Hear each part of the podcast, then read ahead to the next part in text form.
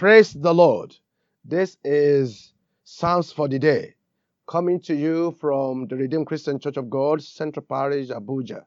We trust the Almighty God that He will bless you as we go through this psalm together again today. Our psalm for the day is Psalm 115, verse 1 to 8. Psalm 115, verse 1 to 8. Not unto us, O Lord, not unto us, but unto thy name give glory, for thy mercy and for thy truth's sake. Wherefore should the heathen say, where is now their God? But our God is in the heavens. He has done whatsoever he has pleased. Their idols are silver and gold, the work of men's hands. They have mouths, but they speak not. Eyes have they, but they see not. They have eyes, but they hear not. Noses have they, but they smell not. They have hands, but they handle not. Feet have they, but they walk not. Neither speak they through their throats. They that make them are like unto them. So is everyone that trusted in them. This particular psalm is significant for us today, because the psalmist here is confronting us with an important component of our life.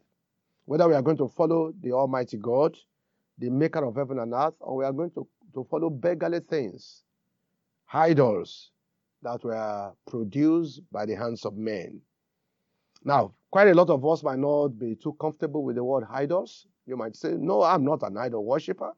I'm born again. I'm cleansed by the blood of the Lamb. You might say, oh, idol worshiping is traditional kind of thing. That's ancient. It's no more available. It's no more around here. But may I tell you, even many of us who call ourselves believers, we may be idol worshippers as we go through this particular psalm today, because the book of Psalm is the book of instruction. This psalm, I believe, it's possibly a song that was written when Israel had just won a war.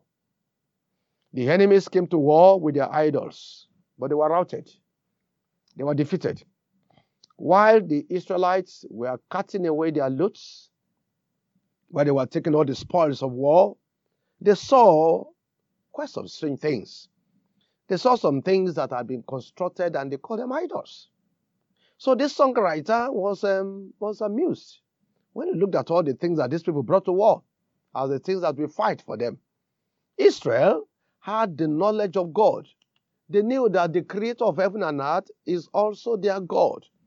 Now, before they left Egypt, it has always been part of their history that their forefather, Abraham, had an encounter with the God of heaven and earth, the living God.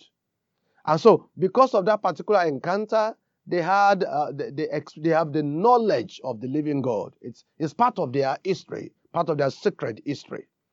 And so, they were surprised when they now see that some people are carrying some gods around. They couldn't understand, because the knowledge of God they have shows to them that this is a God who is so big that he created the heaven and the earth.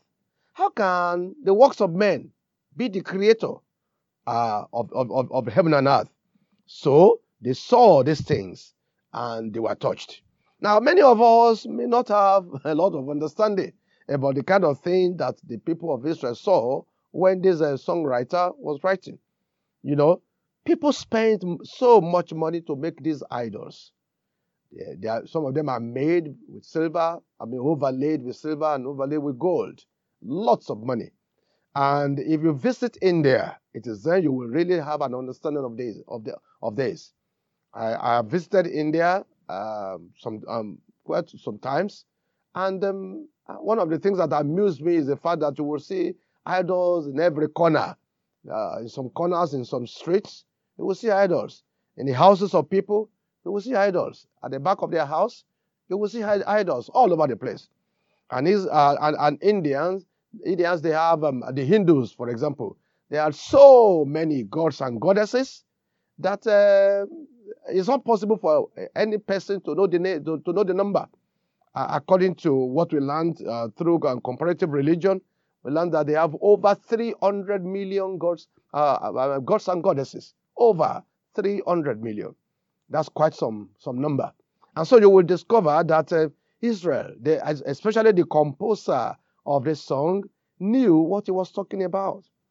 Idols made of silver, idols made of gold. How could that be compared with the God who designed the heaven and the earth? Because human beings actually designed these gods. They made some short, they made some big, they made some to sit down, they made some to stand up, they made some to carry a sword in their hand, they made some to look funny, to look fearful. But all of them are all designed by man. How do you want to compare such a God to the one who created all things, the one who spoke all things into existence? The Bible reveals to us in Genesis chapter 1, from verse 1 to 5. Genesis chapter 1, from verse 1 to 5. In the beginning, God. At the beginning of our creation is God himself.